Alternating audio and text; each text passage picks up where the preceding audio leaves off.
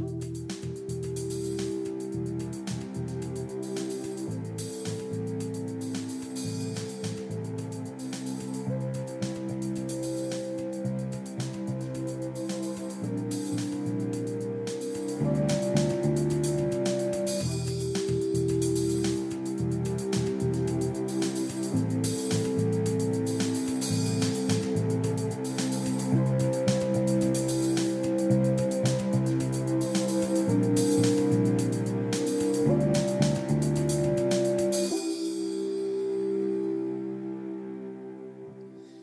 good morning.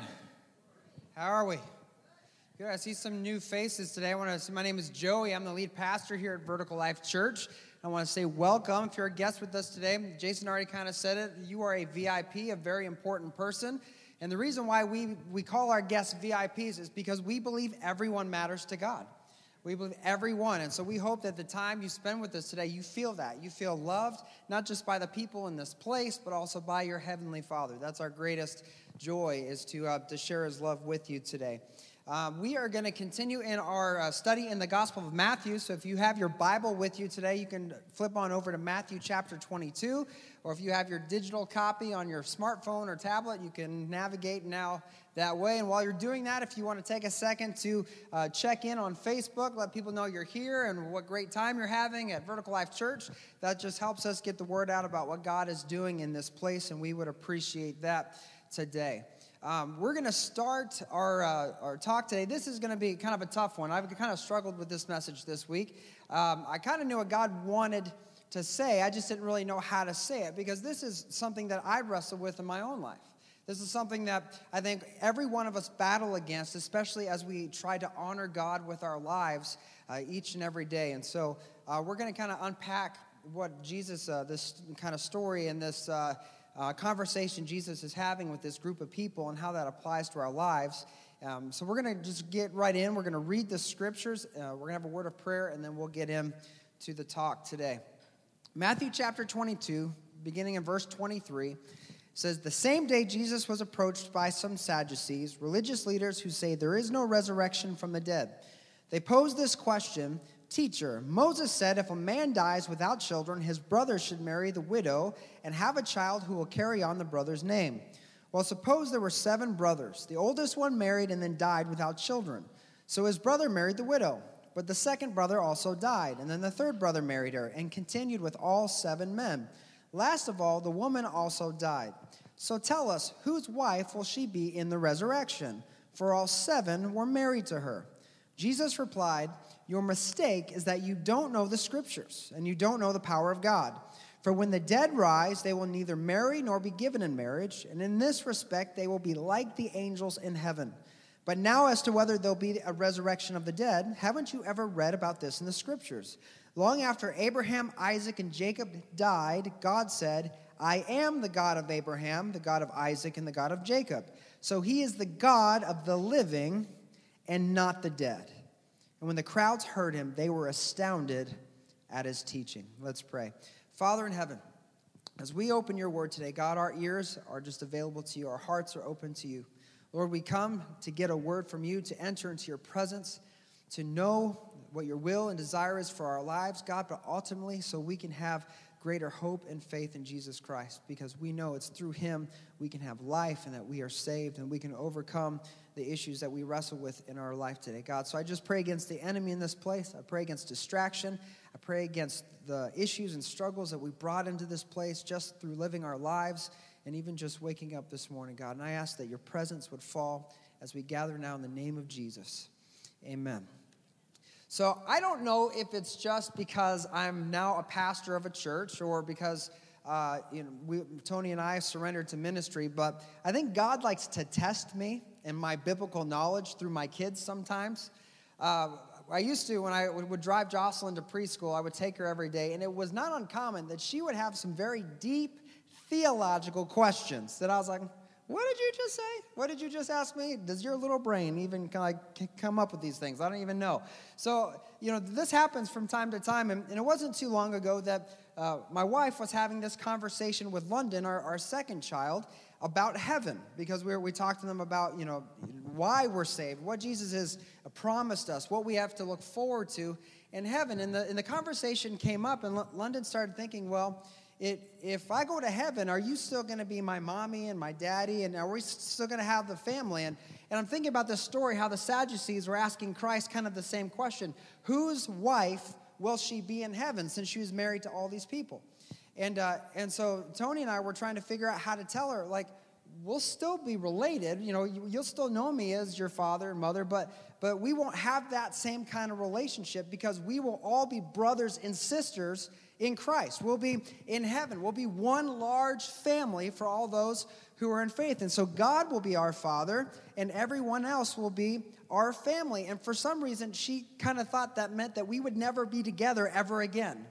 Uh, like, like that's that was just like as soon as we die, that's it. She'd never see us again. And we're like, no, no, no, that's not how it's going to be. It's just going to be a little different. But she could not get over this thought or this feeling that we were going to be separated forever when we die. Now, what you have to understand about London is she's our dramatic child.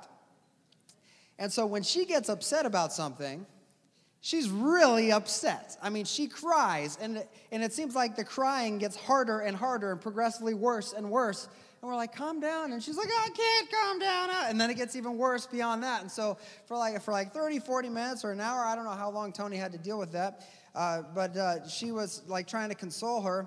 And then when I come back from work to kind of carry on the conversation, it started all over again. And so th- this was kind of a thing. But what London didn't understand is that in heaven, we won't be separated. We won't, we won't not see each other again, we will be united. We'll be together and we will also be with the Lord. We'll be like the angels. We'll be completely fulfilled by God. So we won't necessarily need to have the same kind of human relationships that we have, even though we'll be together. We'll be completely fulfilled. Our joy and our happiness, what we will experience in heaven, will be on another level. It's not something that we can even comprehend here on the earth. Our, our, our joy, our happiness will be complete. And so we won't necessarily long for the same kind of relationships. That's why Jesus said they're not going to marry or be given in marriage because we won't have that desire or that need for that kind of companionship anymore because we will be completely fulfilled in Jesus Christ. Can you think about that? That in heaven, you will not have those deep longings. You'll not have that sense of loneliness or, or that, that deep feeling of, of kind of that need to be completed by someone because all things will be completed in Jesus Christ.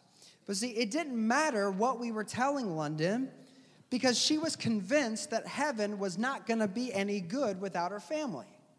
She, she was like, Well, if, that, if I'm not going to see you again, then I don't want to go. I want to stay right here. This is what she was thinking about. So her perception of the truth distorted her ability to believe God's promises and plans were better than what she thought she had a grip on here on the, in this life. She thought that what she had right now was better than what God had promised. You see, the Sadducees, this group of people that Jesus is talking to here in Matthew 22, they're just another religious sect like the Pharisees are that we see a lot in the New Testament. It'd be like different denominations of the Christian church. You have Catholics, you have Presbyterian, you have Baptists. They all kind of have their own set of beliefs, kind of centered on the same ideas. And in Acts chapter 23, verse 8, we see kind of what the Sadducees believed about eternity and about life. You see, they believed in the commandments of God, they believed in the laws of Moses. They just didn't believe a lot in the supernatural or spiritual realm that God had created. In Acts 23, verse 8, it says, The Sadducees say there's no resurrection. There's no coming back. There are no angels. There's no spirits. That's the human soul. So if you don't have a soul, then resurrection is impossible because there's nothing to come back from. There's no eternal life. This is similar to an atheistic form of belief. Atheists believe that once you die, that's it, that this life is all you have. So there's, there's nothing beyond. And so this is kind of where the Sadducees were. Even though they were religious, they believed in God, they believed God gives you this life, and that's it. There's nothing beyond this life. And because they thought they had it all figured out, there was not any room to consider any other options. They, they weren't even going to give any credence to them. It's similar to those in the, the scientific community. You see what's accepted uh, in, in our culture, things about climate change or evolution, things that many Christians seem to have a differing opinion about. The scientific community, they don't even accept the chance or possibility of any other options because they believe they've got it all figured out. This happens on a personal level with the way we feel about politics or different political issues, social issues and the like, even moral issues. And the first point I see Jesus make here in this text is he's talking to these, uh, the, these Sadducees, and, and what I kind of pull from my conversation with London. Number one is that faulty premises lead to faulty conclusions. If you start with a bad concept, you will lead you to a bad conclusion. In other words, your starting point affects your ending point. Say starting point. Starting point. Keep that in mind. Starting point. If you have a bad starting point, you will have a bad ending point. And see, the Sadducees, they didn't believe the entire Word of God. Back then, it would have been the Old Testament. They didn't believe all that God had to say, they only believed in certain portions of God's Word. And since they had a partial faith, they had a partial truth. And that ultimately, it was their arrogance and pride that kept them trapped in their ignorance. And they were missing out on what God was doing right there in that moment. As God in the flesh was standing before them, they were missing out on what God was doing in their lives. And many of us wake up each day and we begin our day with faulty premises, with a bad starting point. We wake up believing that life will never get any better. That what we are experiencing now is how it's always going to be. That my struggles, my problems, this misery that I wake up to each day, that this is all there is. That there's no chance that I'll ever be able to overcome my bad habits because I've tried and it's just not worked. Your temper will never get resolved because you can't ever seem to beat it. Your vices, your relationships will never change. Your spouse will never change. Anybody believe like that this morning? Don't raise your hand because you'll end up in divorce court this afternoon. Right? But this is things that we struggle with. These are things that we wake up thinking and believing. You start your day ultimately with an absence of hope a hope that life can get better, that God can and will do miracles in your life. So, why did the Sadducees doubt the resurrection? Why did they doubt life after this life or eternity? Matthew 22, verse 29, the first part of that verse, Jesus makes a very clear statement. He says, Your mistake is that you don't know what? The scriptures. You don't know the scriptures. Keep in mind, this group of people lived reading and studying the scriptures. The Pharisees, in the same way, lived reading and studying the scriptures. So, this is a powerful statement. He's saying, You don't know the scriptures. You see, there's a difference between knowing what the Bible says and knowing it deeply in your heart so that it motivates and directs your everyday life. There's a difference between knowing or being able to quote a verse from the Bible, and there's another thing about knowing it so intimately that it governs your decisions and your choices.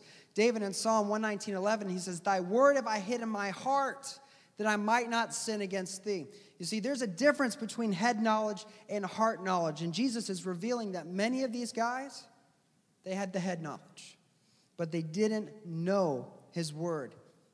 And many of us fall in the same spot. And the reason why this is so important is because we have a real enemy. We have an adversary. We don't just have a God who loves us and wants good for us. We have an enemy named Satan, the devil, who wants nothing but evil for us. In John chapter 10, verse 10, Jesus says, The thief's purpose is to steal, kill, and destroy. Do you believe that? Are you sure? Because if you believe that, then you would guard against that. You would guard against the thief's attacks.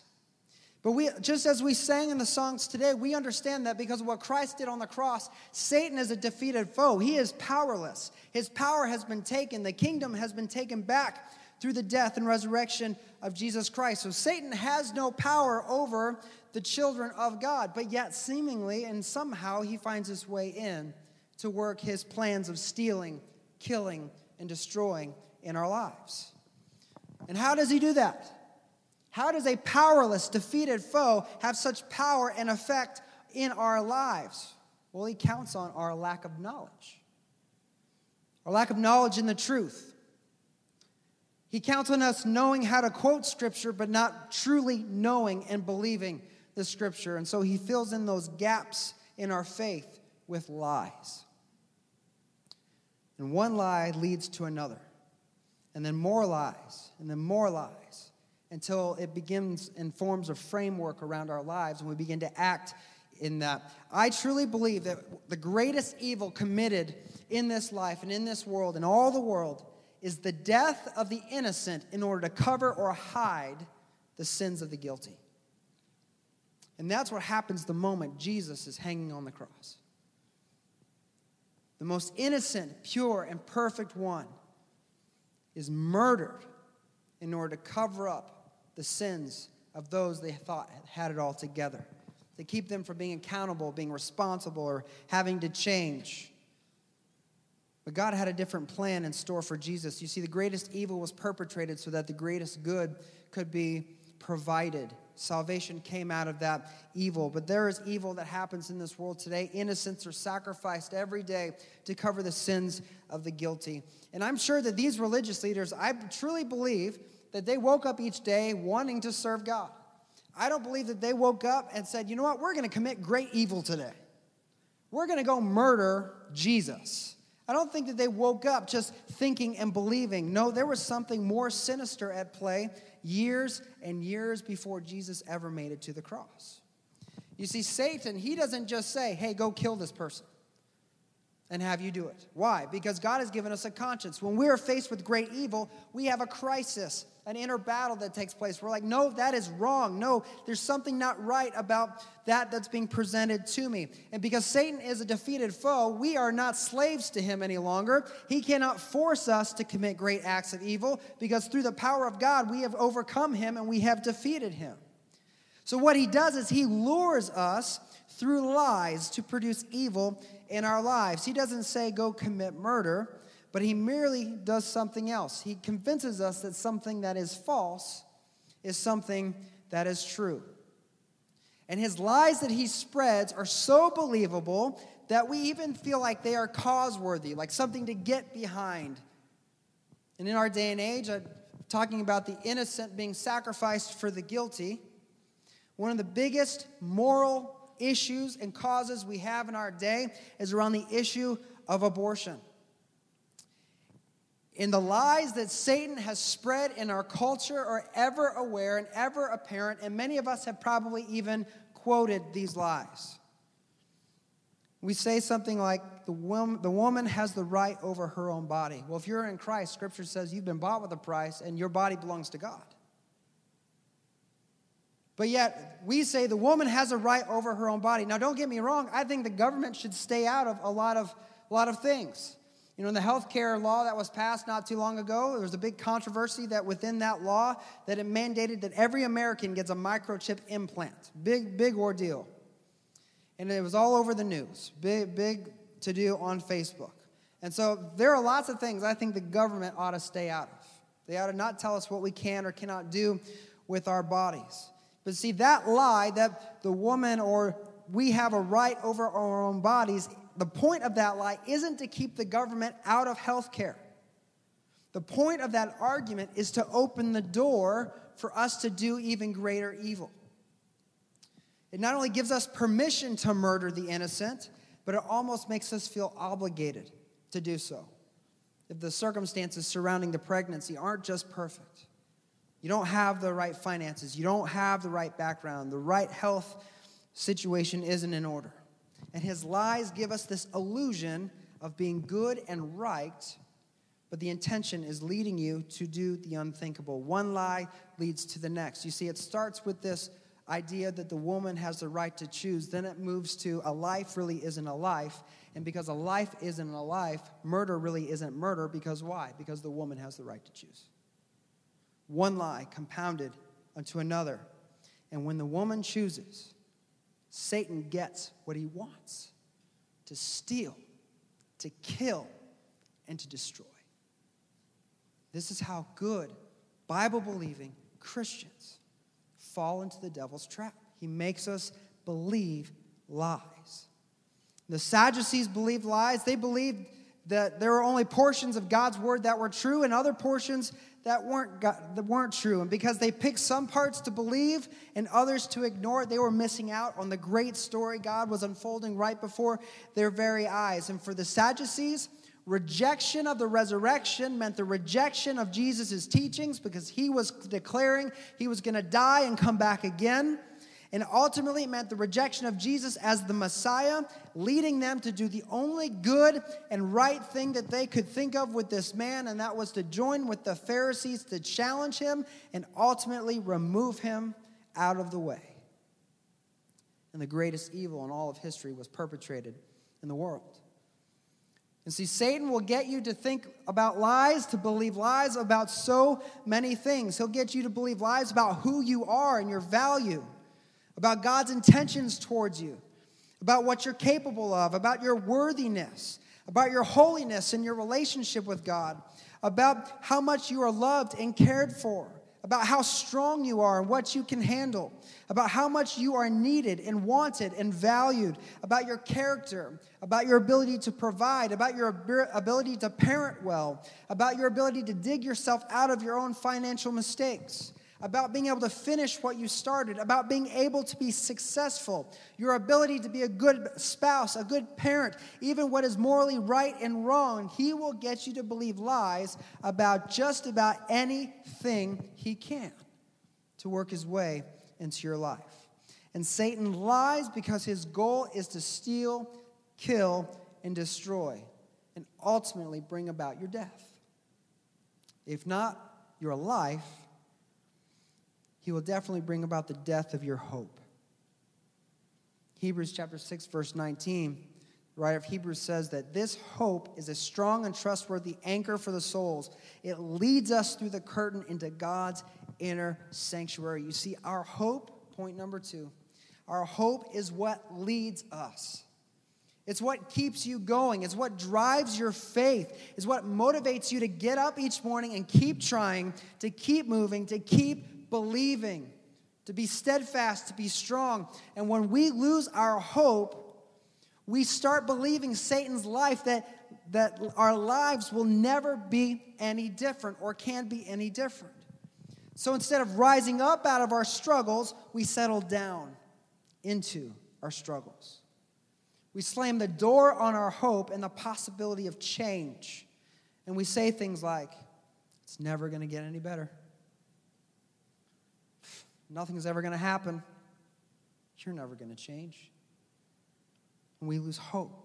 When we lose hope, we lose ambition and motivation to be faithful to the Word of God, which provides Satan an open door to unleash his plans in our lives. And so our minds become dominated by what Satan wants us to think about and believe, and not what God wants us to think about and believe. In Romans chapter 8, 5, and 6, Paul says to the church of Rome, he says, Those who are dominated by the sinful nature think about sinful things, but those who are controlled by the Holy Spirit think about things that please the Spirit. So letting your sinful nature control your mind leads to death, but letting the Spirit control your mind leads to life and peace. You see, Satan wants to destroy, he wants to destroy your hope. And his lies lead to death. The word death here in Romans chapter uh, 8, we know that the, the scriptures were originally written in the Greek language. Here in Romans chapter 8, when he says that your, your sinful nature will control your mind and lead to death, death here literally can be translated as lifeless, destitute of force, of power, inactive, or inoperative. So Satan wants to get you to think in sinful ways, ways that are contrary to the will and word of God, so ultimately he can put an end to your hope, an end to your faith, make your faith lifeless, inactive, and inoperative. James said, faith without work, without action, is an inactive, is a dead faith. A faith without hope is lifeless. A faith without hope is powerless. A faith without hope is an inactive and inoperative faith. And this is what Satan wants to bring about in your life because his plans are to steal, kill, and destroy. Verse 29 of Matthew chapter 22, Jesus said, You don't know the scriptures. And then he replies, You also don't know the power of God.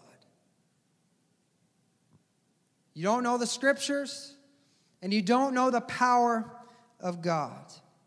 A couple weeks ago, our family went on uh, went to the beach. Uh, just kind of took a little mini vacation on uh, a weekend or so ago, and uh, we were all at the beach laying out. I unfortunately had been sick all the, all weekend, and so I just laid on the beach like a dead whale and and just soaked up the sun. Uh, but Reese, he kind of got tired of swimming and being out in the water, and so he wanted to go to the playground at the park that we were at. And uh, he was there, uh, got on the merry-go-round. You guys remember the merry-go-round? I don't know why, but uh, we love making ourselves sick on the merry-go-round when I was a kid. Going as fast as possible. And there's probably like 10 kids on that. They were, they were playing games and doing all this stuff, and I'm just sitting there watching them. And finally, some of the kids just kind of walk off, and there Reese and like two other kids are there, and they're trying to figure out who's going to get off to push because no one wants to push. We all want to ride. And uh, so they were kind of going back and forth trying to figure out who was going to push. And so uh, Reese looked over to me and he yelled, he's like, Dad. And I'm sitting on the, the swing. I'm like, what? And he's like, can you push us? And I'm like, oh, I don't feel good. This is not going to go good for me, but I'll, I'll do it. So I, I, get up and I walk over to the merry-go-round. And as I'm walking up, one of the kids that Reese had made friends with looks over to Reese and he's like, can your dad push us fast? And Reese, you got to know Reese to, to know why this is funny. But Reese, he, he's a very kind of like serious, but also like cynical personality. He looks at the kid like he's the dumbest kid in all the world. He's like, It's my dad. You know, he just looks at him, he's like, You're an idiot. You ask me that question? It's my dad. Of course he can push it fast. It's my dad. Don't ask me that question, you moron. You know, it's, you could just see this pouring off on his face, right? And here Jesus, as he talks to these these Sadducees about the resurrection. Says, You don't know the Spirit. He says, And you also don't know the power of God. You don't know what God can do. He's looking at these Sadducees and he's looking at them like, You morons, you don't know the power of my dad, of my father, what God can do in your life. You see, the kid didn't know me or what I was capable of. But because Reese and I had relationship, Reese believed in what I could do. He knew that I was going to swing that so fast that they all were, were want to get off as soon as possible. Right? This is what he knew. And see, you too have a daddy in heaven, just like Jesus Christ. You have a Father in heaven who can do far greater than what you could possibly imagine. Ephesians 3:20 says, "Now all glory to God, who is able through his mighty power at work within us to accomplish infinitely more than we might ask or think." And you might think, "Well, I've got a pretty big problem." Ha, well, God's waiting for you to rise up to a challenge because he's still waiting. He's infinitely able to do way more than we could ask or think. Well, I can think pretty high. Well, guess what? God can think higher. Well, my struggle's big. Well, guess what? God is bigger. Well, I don't know. I feel pretty weak. Well, that's great because our God is stronger than anything you could come up against. All things are possible with God. And for those who are in Christ Jesus, if you have a relationship with God, you've placed your faith and trust in Him, all things are possible in and through you because Jesus lives in and through you. The more you understand the scriptures and not just can quote the verses, the more you know His word, the more you will understand what He has promised and what He has made available to you in Christ Jesus. You will know His plans and purposes and His will for your life. In John 10 10, the thief's purpose is to steal, kill, and destroy. But guess what? Jesus has also a purpose. He also came for a reason and that is to give you a rich and satisfying life. A life overflowing.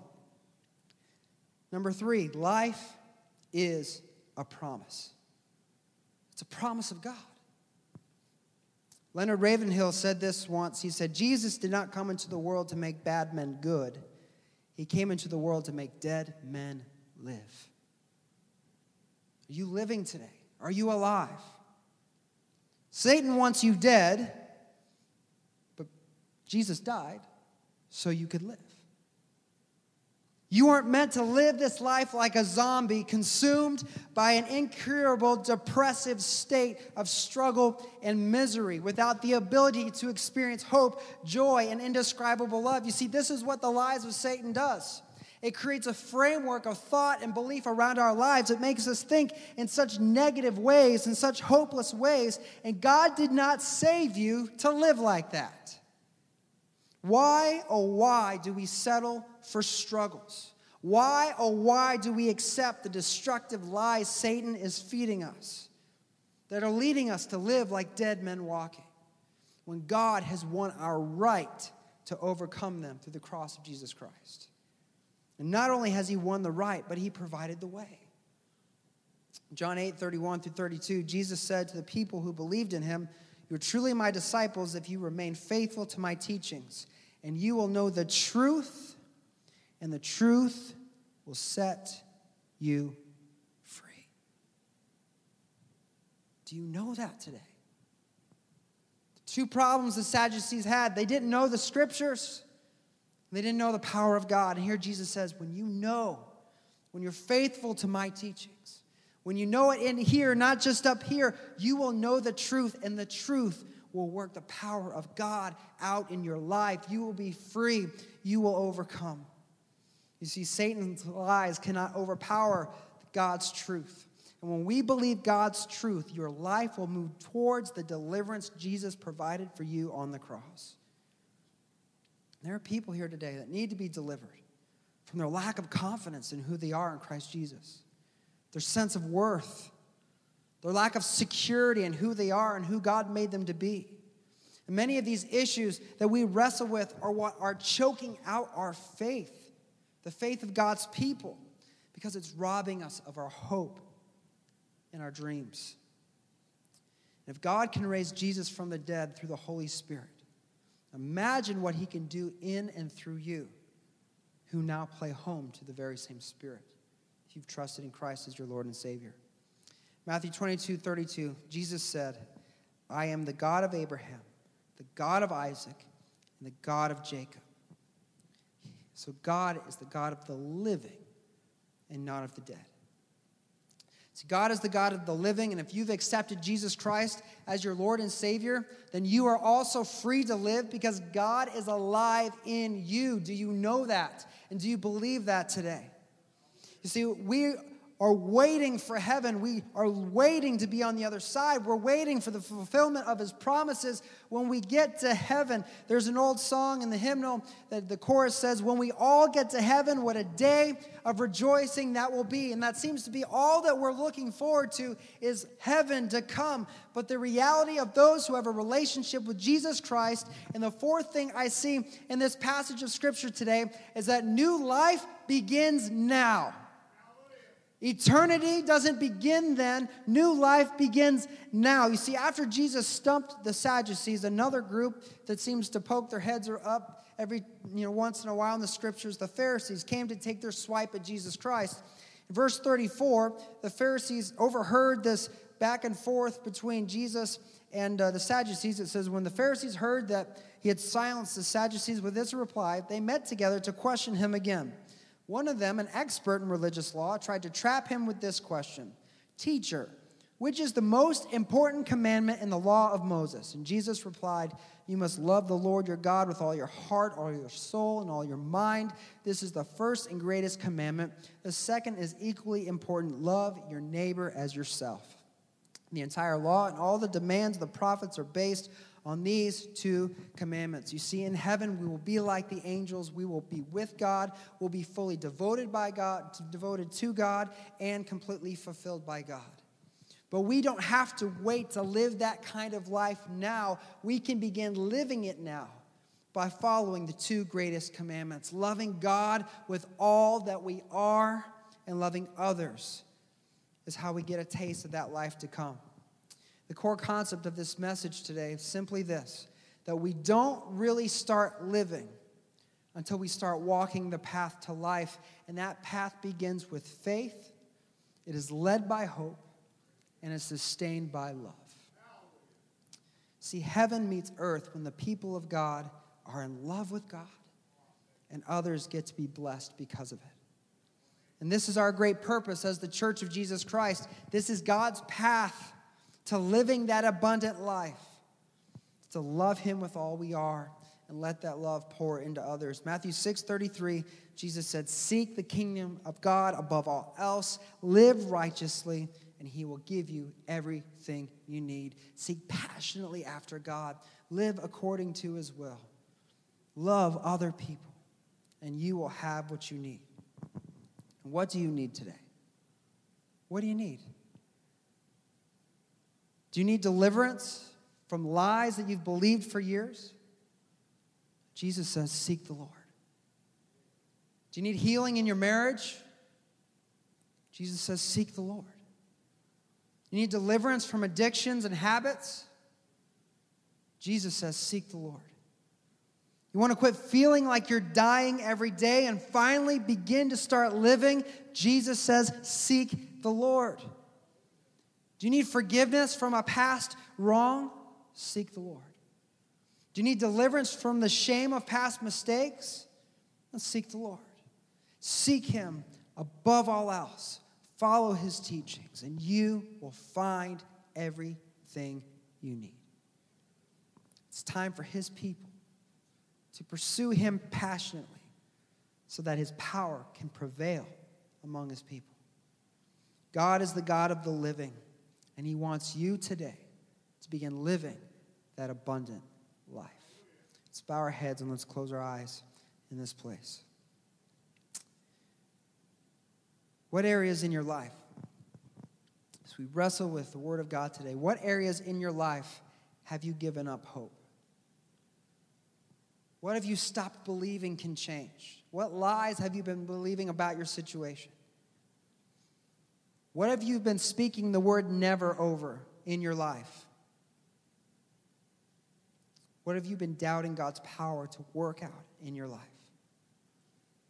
Today, for just a few moments, as the music begins to play, we are going to just provide you a time to just begin to confess those things, pour those things out of your heart, your frustrations, your doubts, and cast all your cares on Jesus. For he cares for you. And he wants to begin bringing hope and life in your heart today. See, the first step to deliverance, the first step to victory over the lies of the enemy, to being set free, is placing your faith and your hope in Jesus Christ. Hope leads you.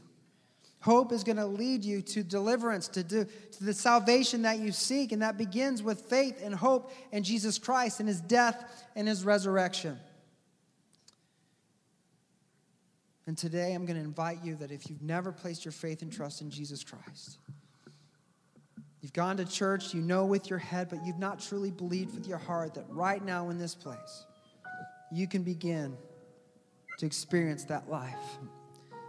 The Word of God says that you confess Jesus as, as your Lord with your mouth and believe in your heart God's raised him from the dead, you will be saved. And right now in this moment, we're going to invite you to pray this prayer of faith with me to invite Him into your life, to make Him your Lord and Savior, and to begin pursuing His will through His teachings as He brings deliverance in your life. Right now, if you've never accepted Christ as your Savior, you've never begun a relationship with Him, then right now I invite you to pray this prayer with me. Say, Father in heaven, I know I'm a sinner, but I'm so thankful Jesus died for me.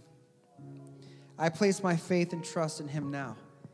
He is my Lord and Savior. I now place my hope in Him. And I'm seeking after you, Jesus. Take me, Lord. I'm yours. In Jesus' name. If you're here today and you prayed that prayer, we're so excited for you. We celebrate with you. And we look forward to surrounding you and encouraging you in your faith journey as you begin to walk with the Lord. And in just a moment, when we dismiss, if you would fill out your connection card and just write on there you accepted Christ as your Savior, that's such an encouragement to us to know the impact of our ministry. And if you just drop that by the VIP table, we'd appreciate it. But if you're here today and you've been wrestling, you've been struggling, you've been speaking never over your life, over your relationships, you've lost hope in this place, you've been believing the lies of the enemy, then right now we invite you to begin pouring your heart out. Just take your burdens before the Lord. Father, I just pray for those here in this place. So much pain, so much baggage, so much heartache, so much struggle. God, you've prepared better for us. Your plans are good for us. Your love is great for us. And you've made life available through your Son, God, and we just thank you and we receive that life today. No more do we believe that the power of the enemy is greater than the power of God. No longer do we believe that the power of our situation is greater than the power of God. You are our daddy. And all things are possible through you. And we just pray this now in the name of Jesus.